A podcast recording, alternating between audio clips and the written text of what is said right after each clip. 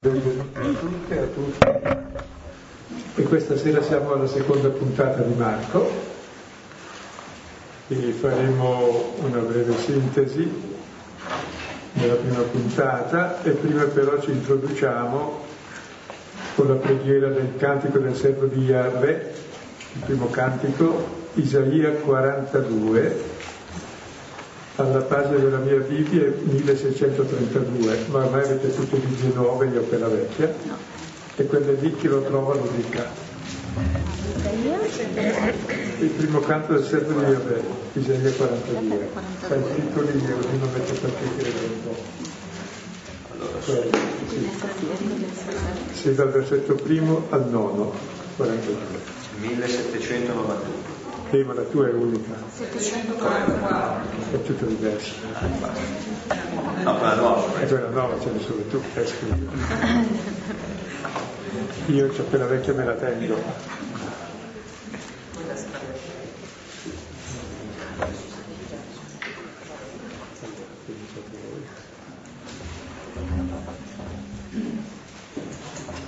Ecco il mio servo che io sostengo, il mio eletto in cui mi compiaccio. Ho posto il mio spirito su di lui, egli porterà il diritto alle nazioni. Leggiamo a cuori alterni, quelli di là con Giusi, questi di qua con me. Non griderà né alzerà il tono, non farà udire in piazza la sua voce, non spezzerà una canna inclinata, non sposerà uno stupino dalla fiamma morta. Il diritto con fermezza. non verrà meno e non si abbatterà, finché non avrà stabilito il diritto sulla terra. e per Per la sua dottrina saranno in attesa le isole. Così dice il Signore Dio, che crea i cieli e li sistema. Distende la terra, la terra ciò che nasce. Dai respiro alla gente che la abita e l'alito a quanti camminano su di essa. Io, il Signore, ti ho chiamato per la giustizia e ti ho preso per mano. Ti ho formato e stabilito come alleanza del popolo e luce delle nazioni. perché tu apra gli occhi ai ciechi e faccia uscire dal carcere i prigionieri, da dare l'ustione coloro che abitano nelle tenebre. Io sono il Signore, questo è il mio nome. Non cederò la mia gloria ad altri, né il mio onore agli idoli. I primi fatti, ecco, sono avvenuti, e i nuovi di Dio preannunziano, prima che spuntino che li faccio sia gloria al Padre, al Figlio e allo Spirito Santo.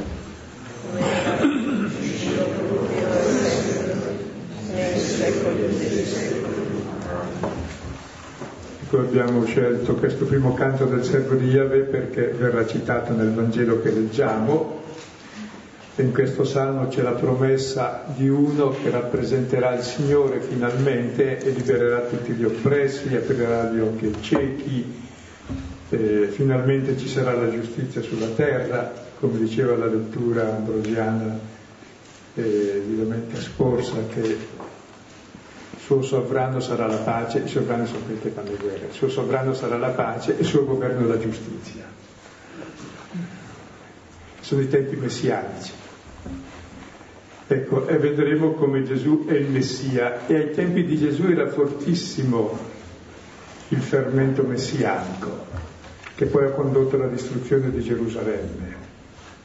E Gian Battista si inseriva in questo fermento messianico, come abbiamo visto la volta scorsa, che si attendevano un mondo nuovo finalmente, libero dall'ingiustizia, libero dalla schiavitù, dalla servitù. E le attese erano grandissime e capitavano ogni tanto anche dei moti rivoluzionari, zeloti, anche tra i discepoli di Gesù ce n'erano diversi di questi, quasi tutti erano simpatizzanti, tranne Matteo e qualche altro, che erano simpatizzanti del potere costituito, altri addirittura uno era lo zelota proprio, l'altro il sicario per gli altri simpatizzanti, quindi era fortissimo il fermento. E Battista stesso diceva, dopo di me viene uno più grande di me, io non sono degno neanche di, legargli, di slegargli i sandali, quindi questa attesa dell'uomo grande. E la volta scorsa abbiamo visto i primi otto versetti, per chi non c'era, che fanno da portale al Vangelo e ci presentano la figura del Battista, il quale incarna le due istanze profonde dell'uomo che attende Dio, dell'uomo vero, che è aperto al futuro.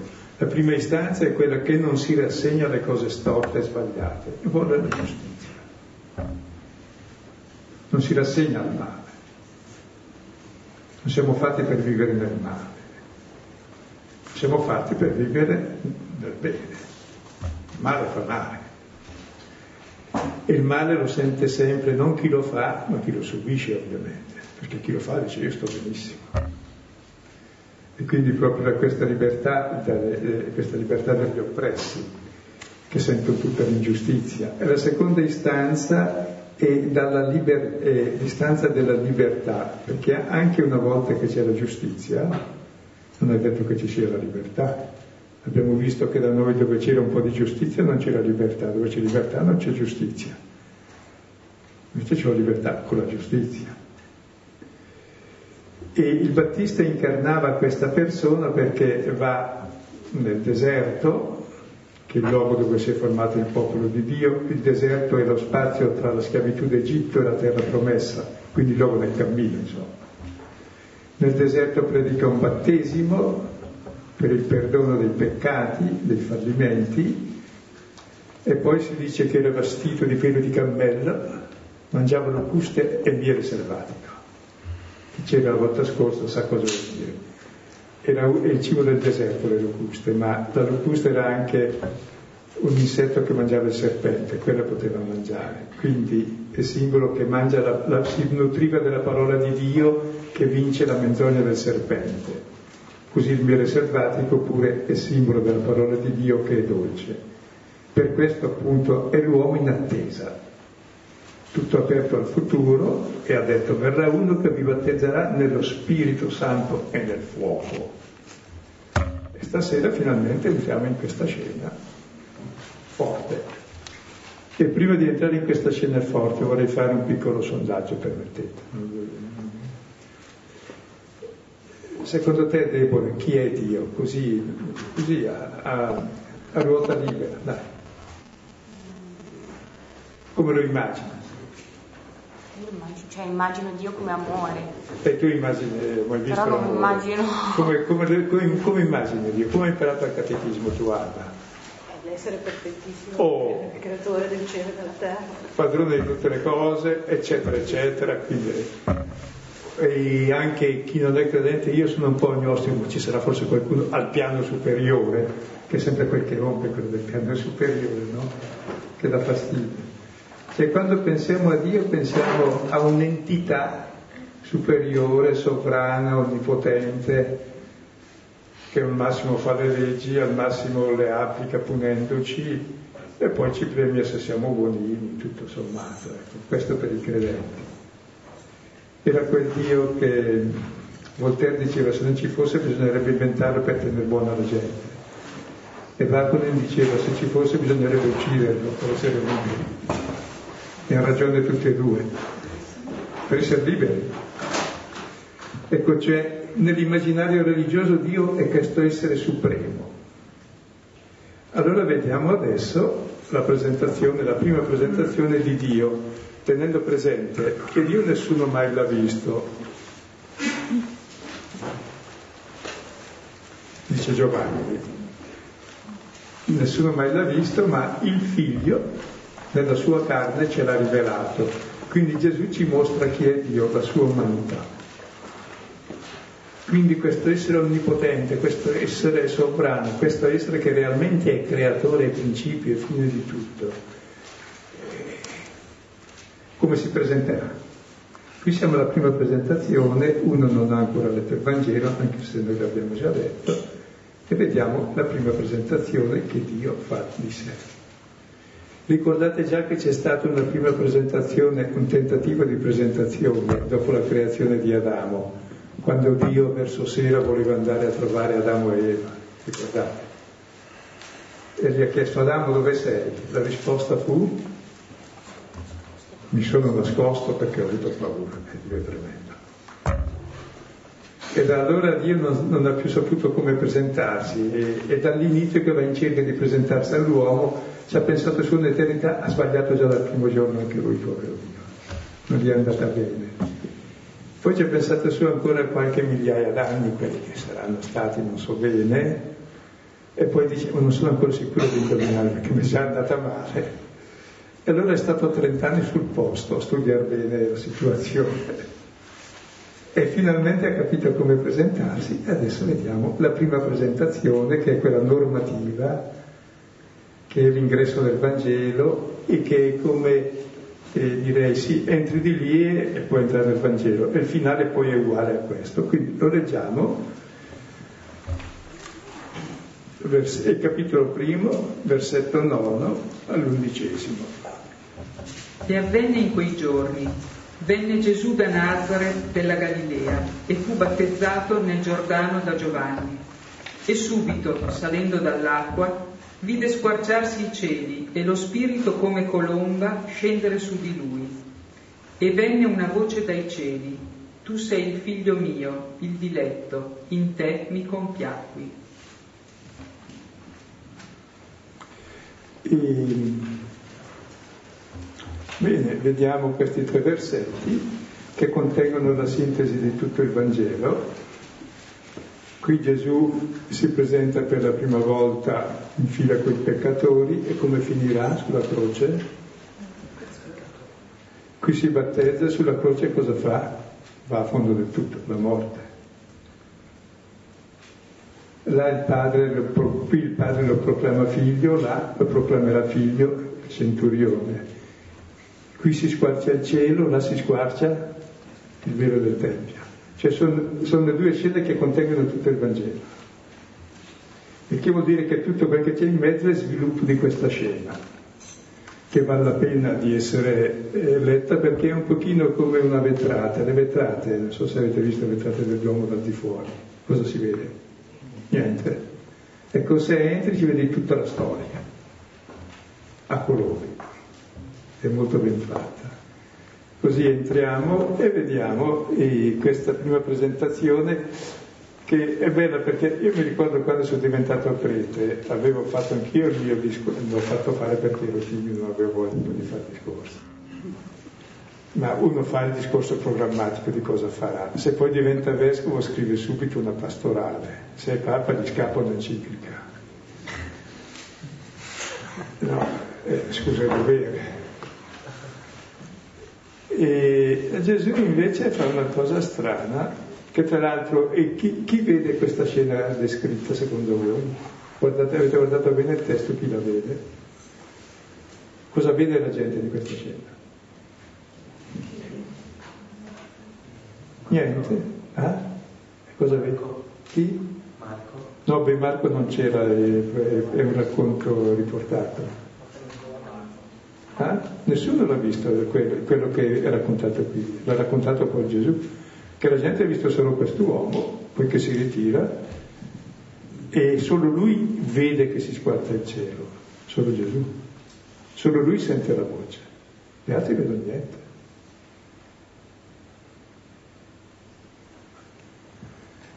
Quindi vediamo il modo di presentarsi. Ecco, la prima cosa è che avvenne quel che si racconta è un avvenimento, quindi non ha fatto una lettera, è un fatto. È un fatto che rappresenta la scelta fondamentale di Gesù, che ci ha pensato su tutta l'eternità più i 30 anni che era lì, e avvenne in quei giorni che sono i giorni del Battista, cioè avvenne durante i giorni dell'attesa e del desiderio. Perché se non lo attendi e non lo desideri non può neanche venire, perché se viene lo mandi via. Infatti viene costantemente e li rimandiamo sulle loro barche dall'altra sponda. No? Ecco, venne chi? Gesù. È la prima volta che viene nominato, non sappiamo assolutamente chi è, Gesù vuol dire Dio salva, vuol dire salvatore. Vabbè, Tore, Turittu, non so, dipende chi è nel sud. C'è un, un uomo qualunque che si chiama Tore. I nomi più comuni come Giosuè lo stesso, totalmente ignoto. Sappiamo poi il capitolo sesto che faceva il carpentiere. Il carpentiere era un lavoro, eh, un falegname, eh, non era un falegname della Brianza, neanche un fine intagliatore come diceva Fisichella di legno, faceva i presepi della Val Gardena con i crocifissi, falegname bene già, previsione dei luci. I prosperi affari che avrebbero fatto dopo gli altri ci campava su prima anche lui. No, e quelli che facevano dei, questi lavori carpentieri erano famiglie povere che avevano perso la terra perché tutti in Israele avevano, perso, avevano la terra, ma se uno gli moriva la mucca, gli moriva un figlio, si ammalava la moglie e doveva vendere un po' di terra per sopravvivere. Quindi i poveri facevano quei lavoretti che i contadini normalmente si fanno da soli quando c'è la stagione invernale. Se c'è urgenza allora dicono a questi guarda aggiustami l'attrezzo, fai questo e quest'altro. Quindi uno, un uomo ignoto che fa un lavoro squalificato, Beh, ma verrà però da un posto, sì da Nazareth. Cosa può venire di buono da Nazareth? Dicono, dice Natanaele a Andrea che gli dice abbiamo visto Gesù di Nazareth, Nazareth. Guarda tutta la scrittura se c'è qualcosa di buono da Nazareth, niente, niente pizzichettone, lo so cosa c'è venuto da pizzicattone? Niente, non so, no, lì sicuramente c'è qualcosa. E poi dove si trova questo? Oh, si trova in un luogo insigne, si trova nella vera Padania, nella Lombardia. No, la Galilea, la Galilea è un luogo misto di semipagani ai confini, sangue misto, un po' bastardi, dove insomma si sono mischiati e così. Quindi è una persona ignota, da un paese che fa un lavoro squalificato, da un paese squalificato, dall'unica regione di Israele con la Samaria squalificata, quindi non è uno che è di stirpe sacerdotale o figlio del capo del governo oppure che viene, eh, ha fatto gli studi per esempio a Tubinga, e poi il dottorato altrove. Una persona qualunque. Così si presenta Dio. E poi quando parlerà di sé si chiamerà il figlio dell'uomo, perché ogni uomo è figlio dell'uomo. I cani sono figli di cani. E le lepri sono figli di lepri, cioè voglio dire, è proprio il massimo comune divisore di ogni uomo, che meno di così non può essere, vuol dire ogni uomo. Quindi la sua scelta è quella di essere in tutto simile agli altri, ma non agli altri che si distinguono dagli altri, ma in ciò che tutti abbiamo in comune, cioè niente di valido, perché insomma ci distinguiamo per le qualità aggiunte, pensiamo. Ma se non ci distinguiamo dagli altri cosa siamo? Niente, come gli altri. E allora avremo la nostra vera verità. E Dio sceglie di essere questo niente perché noi pensiamo che la nostra verità sia distinguerci dagli altri. Chissà perché. Cioè io sono qualcuno, lei non sa chi sono io, sì non lo so, non mi interessa. Perché l'altro dice lo stesso. Invece questo sa di essere come gli altri, fratello di tutti. Così anche Adamo non si può spaventare. Questa è la prima immagine di Dio e sarà costante fino alla fine. E poi cosa fa? Ah, adesso chissà cosa farà. Eh? Si mette in fila con peccatori per farsi battezzare. E non è che dice scusate, eh, lo faccio per darvi un buon esempio, ma io sono figlio del padrone, ho un po' fretta perché inizio il mio ministero con questo gesto. Eh, no, l'ultimo della fila solidale con i peccatori, addirittura eh, Paolo dice è fatto peccato, è stato fatto peccato per noi, 2 Corinzi 5:21, addirittura maledizione, Galati 3:13. Cioè è solidale con noi proprio là dove noi non siamo solidari con noi stessi, nel nostro limite, nel nostro essere comune e nel nostro male. Peccato. Dove noi ci dissociamo, io non voglio prima di tutto mi giustifico sempre, poi dico che sbaglia gli altri, dico, cosa mi hai fatto fare? Per giustificare. Solidale con tutti. Sì, però cosa farà adesso? Si fa battezzare.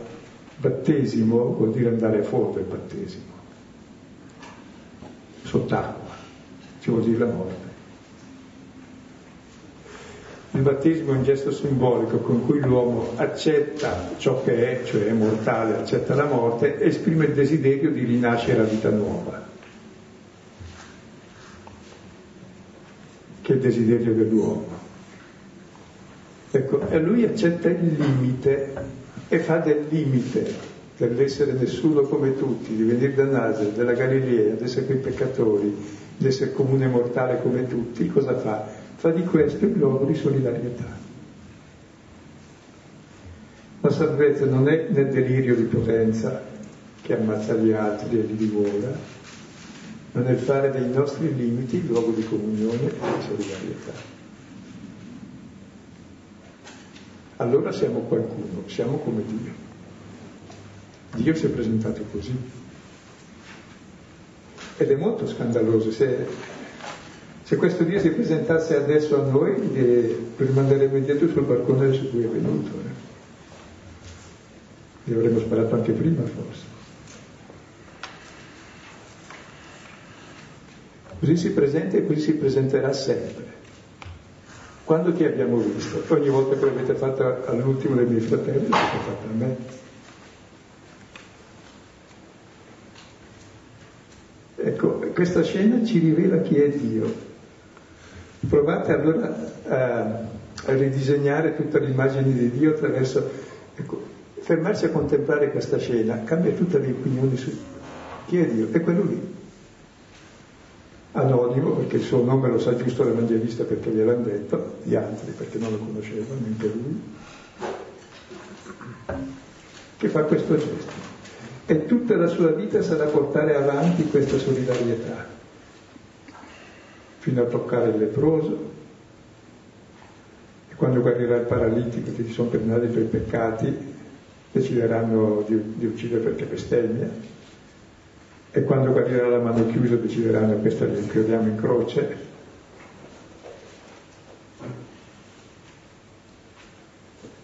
Ecco, per sé basterebbe fermarsi qui e poi fare un esame a tutto quello che pensiamo di Dio, della fede, della religione, della Chiesa, di tutte le nostre stupidaggini, tutte le nostre fantasie morbose su Dio, sul cristianesimo. è proprio con tutti Dio, ed è l'ultimo di tutti. E questo si immerge nell'umanità e è uno di noi. E il male radicale dell'uomo, se ricordate, c'è un male prima di ogni male. Quando Dio creò l'uomo, all'inizio dice nel capitolo primo vide che era molto buono, molto bello. Capitolo secondo ci ripensa e dice no bello, no buono, perché l'uomo è solo. Cioè, il male radicale è la solitudine, perché l'uomo è relazione. Ma le relazioni noi le costruiamo sul nostro limite, no? Ora, se il mio limite è il luogo nel quale mi distingo dall'altro, vuol dire uso l'altro come mia predella per stare di sopra, questo è morte sua e morte mia come figlio di Dio. Se il mio limite invece è comunione col limite dell'altro, ecco che allora questa comunione è il divino, è l'amore. Per questo Dio ha fatto l'uomo a sua immagine e somiglianza, maschio e femmina, che sono imitati sia l'uno che l'altro. È la comunione tra i due che è immagine di Dio. È il prototipo dell'immagine, perché poi ogni comunione è immagine di Dio e ogni limite. E quindi ci sarebbe un po' da rivalutare tutta la storia dei nostri limiti. Noi vogliamo sempre essere diversi da quel che siamo, per questo siamo felici. E poi quando abbiamo delle qualità le usiamo per invadere i confini dell'altro quindi per far del male.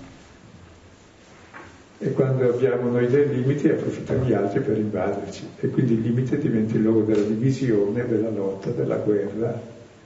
Sono le relazioni, come diceva un filosofo, antropofagiche, no? mangi quel che c'è di buono nell'altro e poi antropoetiche, sputi le ossa e le vische, perché non ti sta qui, no?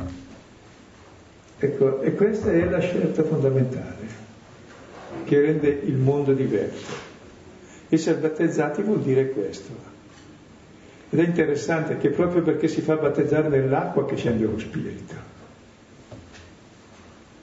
Cioè lo Spirito è la vita di Dio. Ecco, io qui quasi se lo sosterrei a guardare questa scena per eh, disinfettare la nostra mente da tutte le false immagini di Dio, guardare lì. Chi è Dio? È lì, è quello lì, non lo riconosci dagli altri.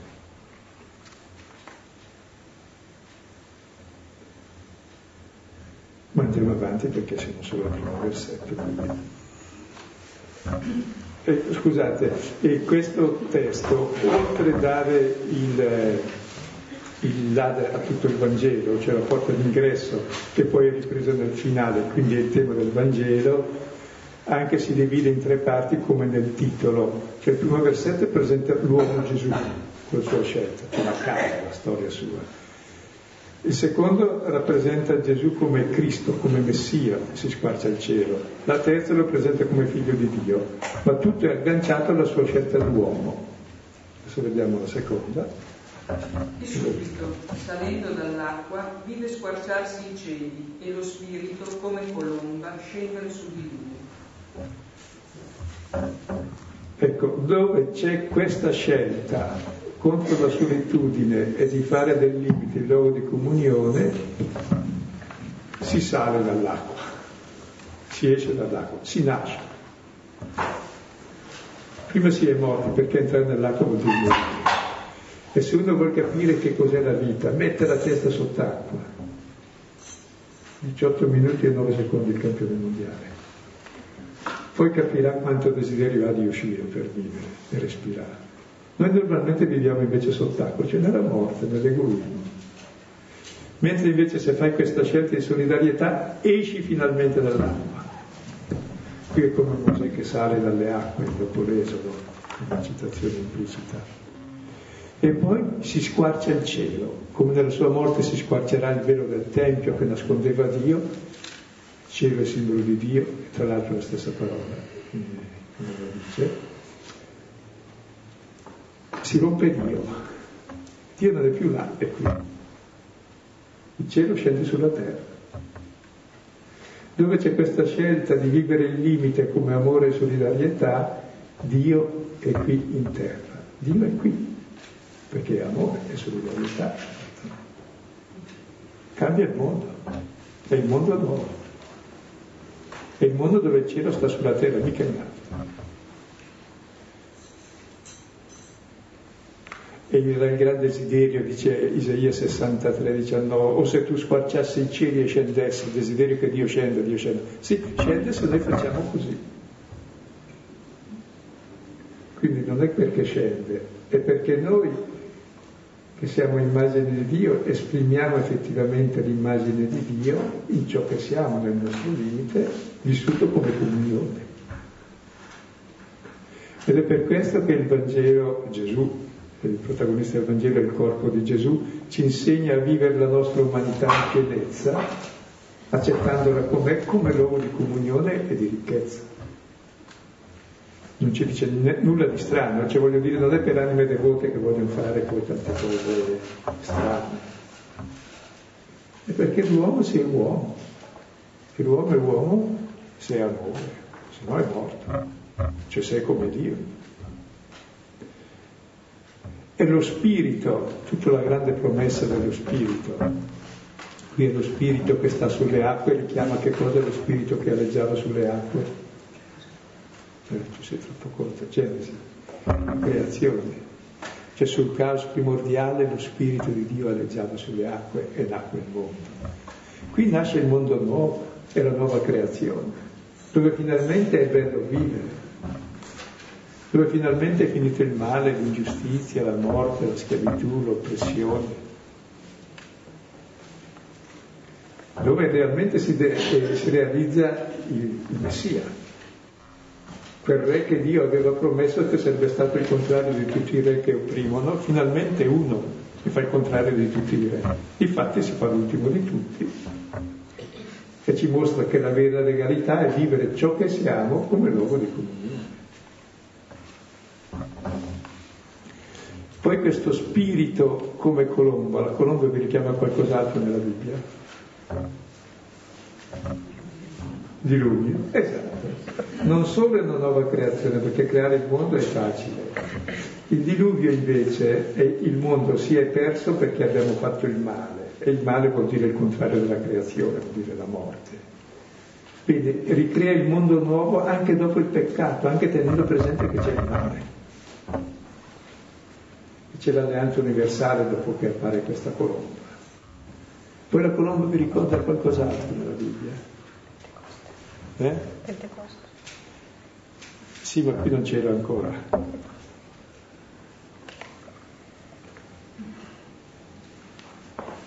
Poi non, è, non c'era Pentecoste. Adesso noi raffiguriamo lo Spirito come colomba partendo dal battesimo. La colomba nel Cantico dei Cantici, che è simbolo del popolo, che è la sposa di Dio, quindi uguale a Dio, perché cosa fa la colomba? E canta sempre, tuba il suo amore. Che bello. Eh? E quindi è il mondo nuovo dove si realizza veramente eh, l'unione uomo e Dio.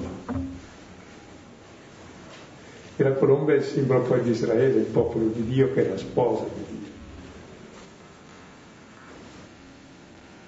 E poi tanti altri simboli e scende su di lui. Tra l'altro lo spirito, c'è tutta la promessa dello spirito nei profeti che faranno il mondo nuovo, eh, lo spirito che fa risuscitare le ossa aride, quello spirito nuovo che ci dà un cuore nuovo, quello spirito che ci fa il trapianto di cuore, no? dal cuore di pietra ci mette un cuore di carne. Ecco, lo spirito vuol dire il soffio, il respiro che è segno della vita, perché se non c'è il respiro sei morto. E poi santo, e qui evidentemente lo Spirito Santo, come dice Luca e gli altri, santo vuol dire di Dio, cioè la vita di Dio abbiamo. E la vita di Dio, il respiro di Dio è l'amore tra padre e figlio. E lo spirito non lo vedi, ma lo senti. Se mancasse l'aria qui si sente subito, cioè si muore. Poi l'aria se è pulita neanche la senti se è forte, sì. Però ti accorgi se manca, se si è morti. E lo spirito è definito in Galati 5:22 come il frutto dello spirito, perché lo vedi dal risultato, dal frutto. Così come non vedi il vento ma muove le foglie, dice Giovanni, no, non vedi lo spirito ma vedi che tutto si muove, che è la vita. Così che cosa muove lo spirito? Lo vedi dai frutti, e Galati 5:22 dice amore, gioia, pace, pazienza, benevolenza, fedeltà, mitezza, libertà, dominio di sé. Se no c'è egoismo, inquietudine, tristezza, asprezza, durezza, schiavitù. Cioè cambia il mondo. Lo si vede bene. Quindi questo versetto presenta Gesù come Messia ed è il Messia non perché fa le cose straordinarie, ma perché è solidale con tutti, perché si fa battezzare, perché si è fatto maledizione e peccato, perché è l'ultimo della fila. Per quello è il Messia e nasce il mondo nuovo, dove la pantera pascerà con l'agnello, il bue con le leone, eccetera. Il bambino giocherà sulle buche dell'aspide il mondo nuovo. E quindi tutti i desideri che noi abbiamo, perché il Messia è la condensazione di tutti i desideri, rappresenta il re, tutti noi vorremmo essere come il re che si fa nel palazzo qui, uno là, sta su tutte le leggi, sta, è sovrano di tutto il mondo, tutti vorremmo essere così come Dio, insomma, terra. Vedi, diventiamo come Dio in terra se facciamo come Gesù di Nazareth. Dio in terra è quello lì, che realmente fa il mondo nuovo. Tu vedi qualcosa?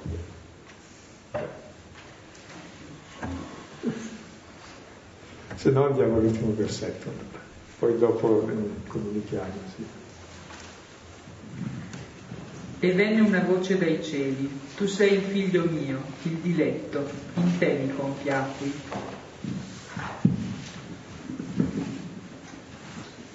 Ecco, prima di commentare questo versetto, che raccomandazioni fanno le mamme ai loro figli, tra le tante? Provate a dirne una. No, ma qualcuno fondamentale. Con chi deve andare? Non frequentare brutte compagnie. Eh, esatto, chi va col lupo impara a urlare. Chi va, chi va, con cattiva compagnia finisce male. E di fatti Gesù viene cominciato così, finirà in croce.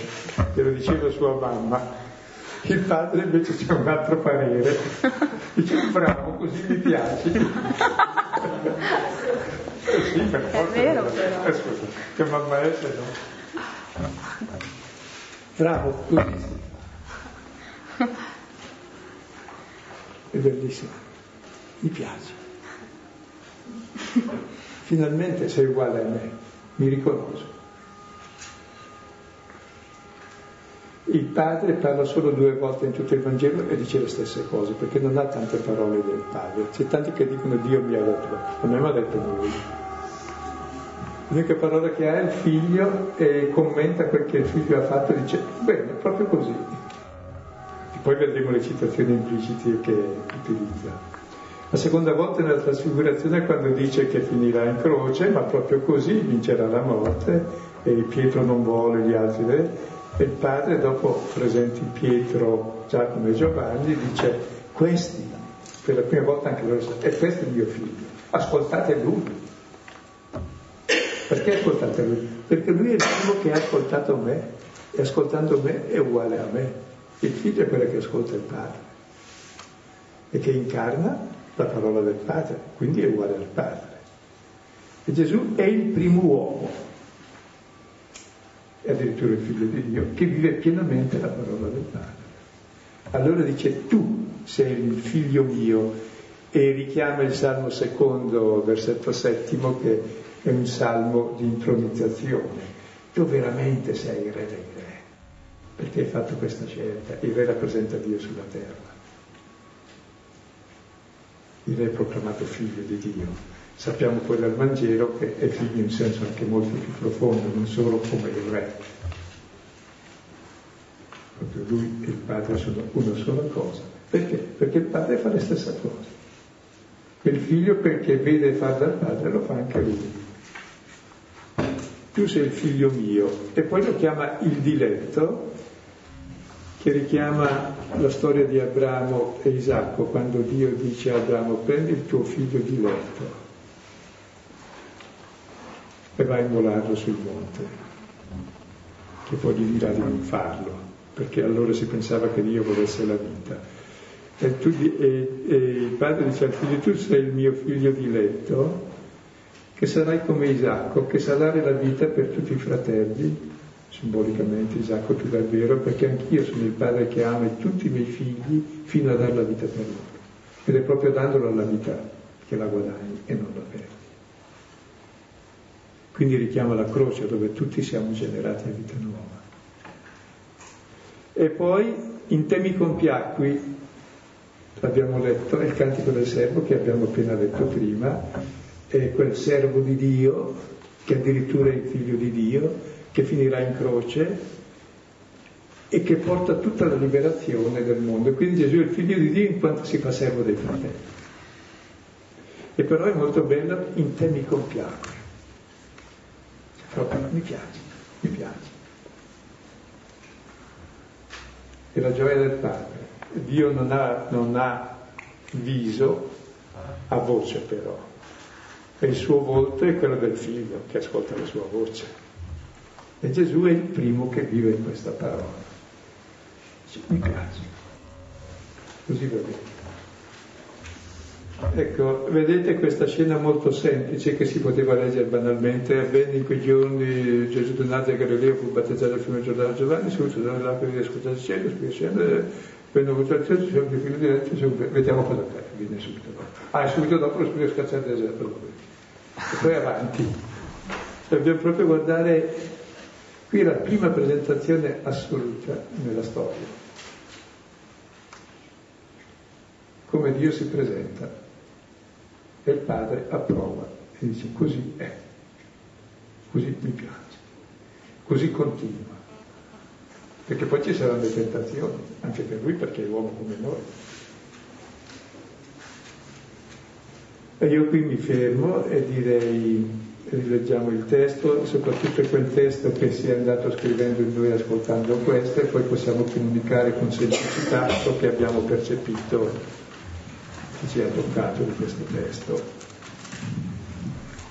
E avvenne in quei giorni, venne Gesù da Nazareth della Galilea e fu battezzato nel Giordano da Giovanni. E subito, salendo dall'acqua, vide squarciarsi i cieli e lo Spirito, come colomba, scendere su di lui.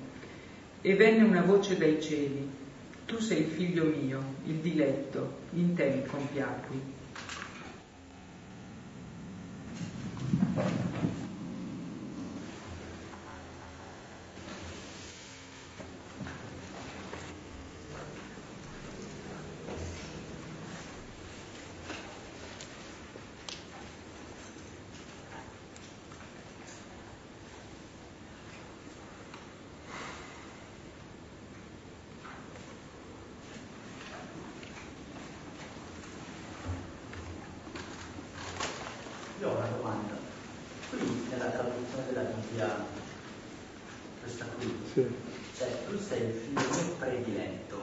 Sì, non cambia molto. Non c'è un'accezione di... In greco c'è agapetos, quindi vuol dire amato. Ah, sì. Sì, anche diletto. Usano parole strane, apposta perché la gente non capisca. Per sé deve dire il figlio mio, l'amato. Come tutti i figli sono amati, sono figli. Quindi, mentre lui è prediletto, noi no, no è quello il sottinteso, invece è sbagliato. Sì, invece è inclusivo, perché sono tutti figli amati nei figli.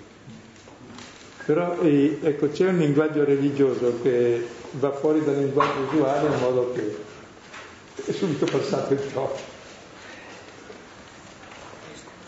Anzi, anch'io qui ho fatto il diletto perché tu ti trovi con così, ma cambierò la traduzione perché mio figlio amato, basta. Diletto è latino, diligere, ma anche amare che è meglio. Diligere ha l'idea di scelto fuori, perché amare in qualche modo è, è scegliere, però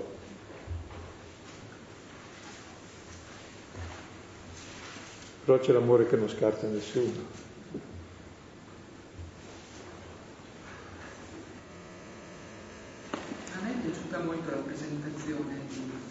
Sera perché è, è il paradosso subito, no? Che viene avanti. È... Molti presenta Gesù, il figlio di Dio, guarda che no, eh, infatti se ce vedrai, duemila anni che l'aspetta, dai che arriva, dai che arriva, guarda cosa arriva. Il carpentiere. Il carpentiere che si mette in fila con gli altri. Sì. No? Forse l'idraulico, almeno guadagna tanto. Eh. Però insomma la più comune delle creature. Sì. E, e la più comune delle creature è amata, no? Ed è in lui si compiace, quindi ehm, come dire, è, è proprio dall'idea a tutti, ovviamente, tutti saranno amati da questo padre che sceglie quasi cioè, una persona può dire. No, ma non è che il padre ha scelto, è Gesù che ha è scelto. Gesù che ha il padre. È Gesù che ha scelto il padre perché si è fatto fratello di tutti. Esatto, cioè è lui Per che cui- si maniera. Per cui. Sono tutti figli di Dio, degli altri Dio gli dispiace. Di questo gli piace, gli altri è il gran dispiacere, sono i figli che si scannano, è il gran dispiacere il padre di tutti gli altri figli. Questo è il primo che è solidale con tutti, anche con tutti i delinquenti. oh. È come me, questo sì che mi piace, e dall'altro mi dispiace. quindi essere Poi cosa pensano gli altri? Sì, cosa pensava Gesù di Dio, per esempio? Dio è uno che ama tutti, cominciando dagli ultimi, e io uguale. Capisci questo come bello mi piace? Perché al padre dispiace molto il figlio che fa il male, perché lo ama. Questo mi piace. E lo ama perché è fratello di tutti.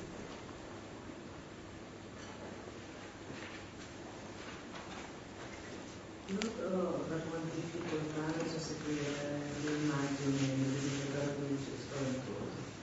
Eh, nel senso che c'è proprio una scissione, continua a venirmi in mente il signore cognitivo, con la barba bianca, che mi fa un- Zeus sì, una roba così. E, e rispetto, e quindi proprio faccio un po' fatica a farlo entrare. E, e rispetto al padre e al figlio, eh, non- mm, ci, ci vedo sicuramente del mio, però mi sembra un'esperienza piuttosto, piuttosto diffusa il fatto di avere delle rapporti abbastanza conflittuali con i padri non viverle, esa- non viverle esattamente così. E, e di avere sempre una sensazione, un, un- un- problema di misura con i propri padri e anche con i propri.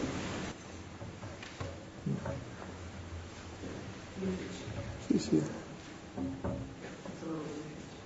Ma guarda per esempio, no, per entrare un po' a comprendere questo, no, se il figlio in fondo quando nasce un fratello allora capisce per la prima volta di essere figlio perché c'è un altro uguale a lui, se no rischia di essere lui il centro di tutto, mentre invece sono figlio come un altro.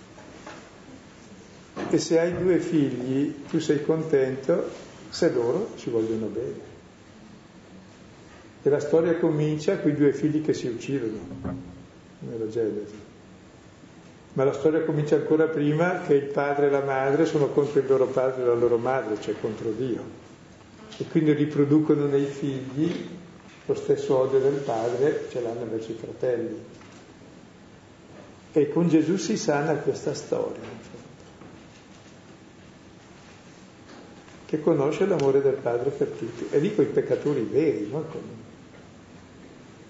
E sarà con dei malfattori veri sulla croce. E anzi l'Evangelista dice altri due malfattori con lui, lui è il primo dei malfattori. Anche lì la traduzione eh, cambia. Eh, dice, crocifissero con noi non altri due malfattori, ma anche due malfattori. Quindi lui no, non è malfattore. Cioè, altri due.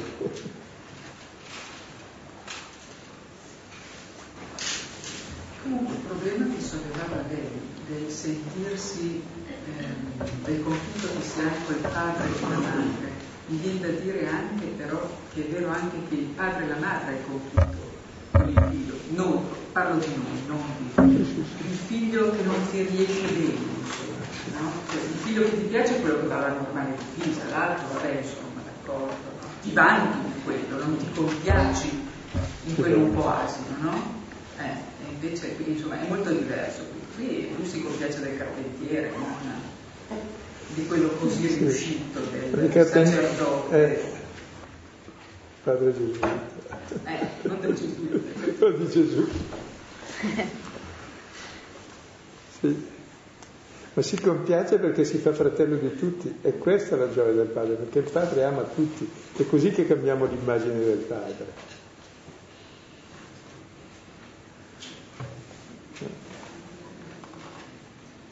E credo al di là di tutto che anche i figli cambiano l'immagine dei genitori, possono cambiarla anche se sono figli unici, ma se hanno dei fratelli e sono gestiti bene capiscono che, che sono in due. Perché il conflitto poi con i padri li riproducono sull'altro, allora dico ma perché? E poi lo riprodurranno nella coppia e poi sui loro figli. Ma questa è la storia dall'inizio, è la Genesi 3 questa e per sé proprio quel che Gesù è venuto a fare è riconciliarci col Padre, non perché il Padre fosse arrabbiato con noi, ma perché noi siamo arrabbiati col Padre, e giustamente. E quel Padre che ci ha dipinto il serpente, e scambiamo Dio per Satana, è chiaro. Per questo Gesù ha fatto una scelta contraria a quello che tutti penserebbero, perché questa è la scelta di Dio. Ed è bello che allora Gesù piace al Padre proprio quando sceglie di essere come tutti. Allora almeno può dire, ma si compiace anche di me allora. Sì? Tu mi piaci, oh che bello. Cioè fino a quando non arrivo a questa compiacenza assoluta del Padre per me, vado sempre in cerca di compiacerlo. Allora vado a raccattare briciole di compiacenza da Lodi a Milano e dappertutto. Perché, e non te la no, il Padre dice mi piaci, sei peccatore, eh, dai, anche Gesù era lì con te e a me piace perché sta lì con te sei come lui. Perché anch'io sono come lui, che sta lì con te. Non so se mi spiego. Cioè cambia tutta l'immagine del padre, del padre padrone.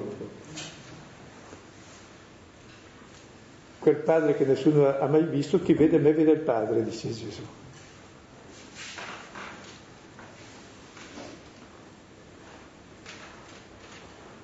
È un discorso proprio che azzera tutte le immagini religiose, ma anche quell'immaginario psicologico che tutti abbiamo del padre, tutto sommato.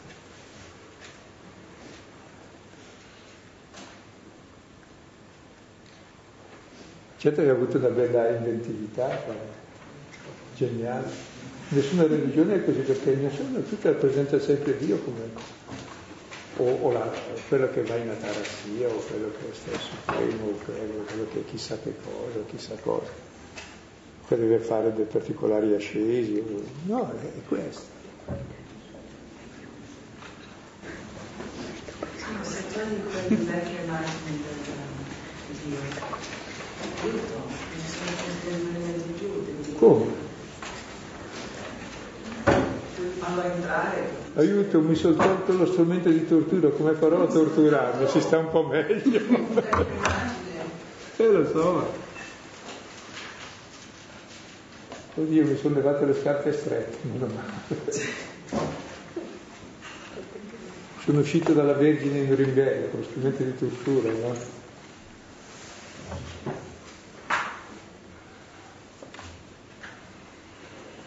Cioè il cristianesimo è blasfemo, Gesù verrà ucciso per bestemmia perché continuerà a presentare questo Dio fino alla fine.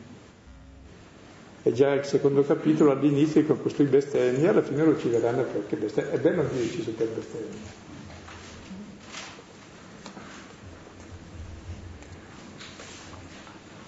Da, dai religiosi ovviamente che se ne intendono, perché diceva la verità che una vera bestemmia è l'immagine che abbiamo di Dio, quella sì che è una vera bestemmia. Come l'immagine, adesso scusate, ma normalmente anche i genitori più scadenti amano i figli, come possono. Però non c'è figlio che non possa rimproverare i suoi genitori che non lo amano abbastanza. E sa perché? Forse perché siamo il desiderio di amore infinito e questo, beh, i genitori mi danno quel che possono. Ma se mi rimandano un amore infinito che ricevono anche loro, allora li capisco, che sono come me, infatti sono come me, e allora ho un'altra comprensione anche di loro, che nel loro limite mi danno davvero l'amore che possono ed è segno dell'amore grande pure, di cui ho bisogno. E poi l'amore grande si vede nelle cose piccole anche, non è che... Però mi ha colpito la fantasia di Dio di fare questa scelta fin dall'inizio e poi la porta avanti coerentemente fino alla fine. E noi riusciamo sempre a dire il contrario, anche in chiesa tranquillamente, anche in teologia.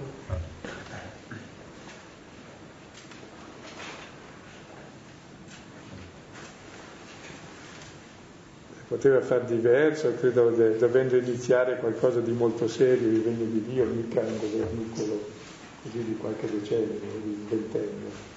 Fare un po' di sondaggi, mandare in giro gli angeli, aveva, disponeva già di mezzi notevoli di comunicazione diretta, di vedere cos'era meglio, curare meglio l'immagine. Eh? Qualche effetto speciale per effetti speciali, giusto? E vedete, è bello che sia così.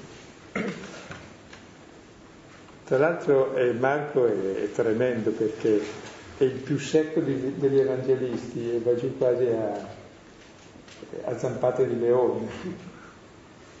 Mentre Luca è bellissimo perché è un pittore tutto raffinato, e Giovanni un, un grande musico che suona, e Matteo un grande teologo, adesso zampate da leone, eh, per me è il più spettacolare nella sua semplicità ed è stato il primo che ha iniziato a scrivere un Vangelo. Quindi anche lui come uno che scrive dice adesso cosa metto come prima cosa. È geniale, anche lui lo fa. E come comincio? Perché potevo cominciare con un'altra scena. Beh, parla sempre di amore, no? E dall'inizio si parla di amore. Ma sull'amore parlare di padre, siamo sicuri che la stessa, la stessa cosa dell'amore come lo intendiamo noi nel, nel, nella nostra vita, nel rapporto padre-figlio nostro? Eh, io non sono padre, mi chiamano padre, non sono padre. Cos'è l'amore? Sì, e infinite cose, che può essere anche amore. C'è, c'è, c'è l'amore padre-figlio, figlio-padre, c'è l'amore sponsale, c'è l'amore d'amicizia, che probabilmente l'amore d'amicizia è l'unico veramente reciproco, può essere limitato, ma se invece c'è nel rapporto anche di coppia e nel rapporto padre-figlio, anche se è asimmetrico, può essere una cosa buona. C'è l'amore è tante cose. È come tanti raggi del sole rispetto al sole. Ecco tutto ciò che c'è di luminoso che la vita e la gioia. Cioè, che ce l'hanno anche i cani verso le persone, verso i loro cucci, cioè è, è, il principio di vita più bello, che poi dopo si articola in infiniti modi. E l'uomo è desiderio di amore senza limiti, perché non basta mai, e questo è il sigillo divino, che l'amore è infinito, che se finisce comincia l'egoismo nel suo amore. Per sé l'amore è qualcosa nel quale bisogna crescere, non è, non è neanche istintivo, è un'educazione amare, è la vita che insegna. E poi ci accorgiamo anche nella coscienza, no? Che possiamo fare delle cose che ci dispiacciono se andiamo ho trattato così il mio partner, il mio amico, il mio figlio, i miei genitori, mi dispiace perché, perché lo amo, ma non per sensi di colpa, cioè perché ti accorgi che non hai soddisfatto quel desiderio di amore che, che ti costituisce, cioè hai fallito te stesso. No? Senza fare un dramma questo vuol dire che si può andare avanti.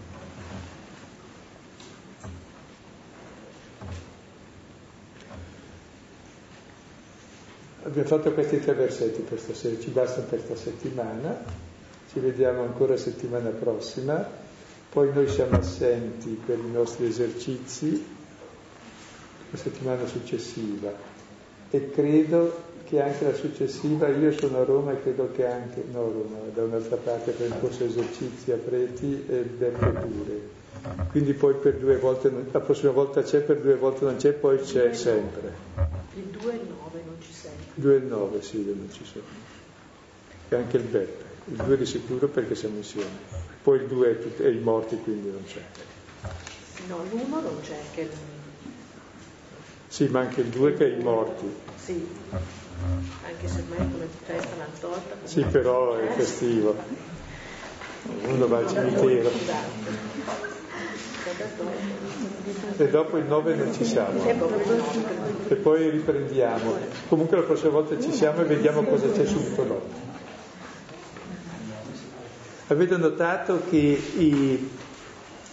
Marco eh, lega sempre un episodio all'altro con la parola subito, subito, subito, a fretta. Cioè, ha una concezione del tempo, il tempo è finito, il tempo è quello che c'è, mica un altro. Allora vivi subito perché devi vivere, cioè, insiste sempre sul subito. Va bene, vedremo perché.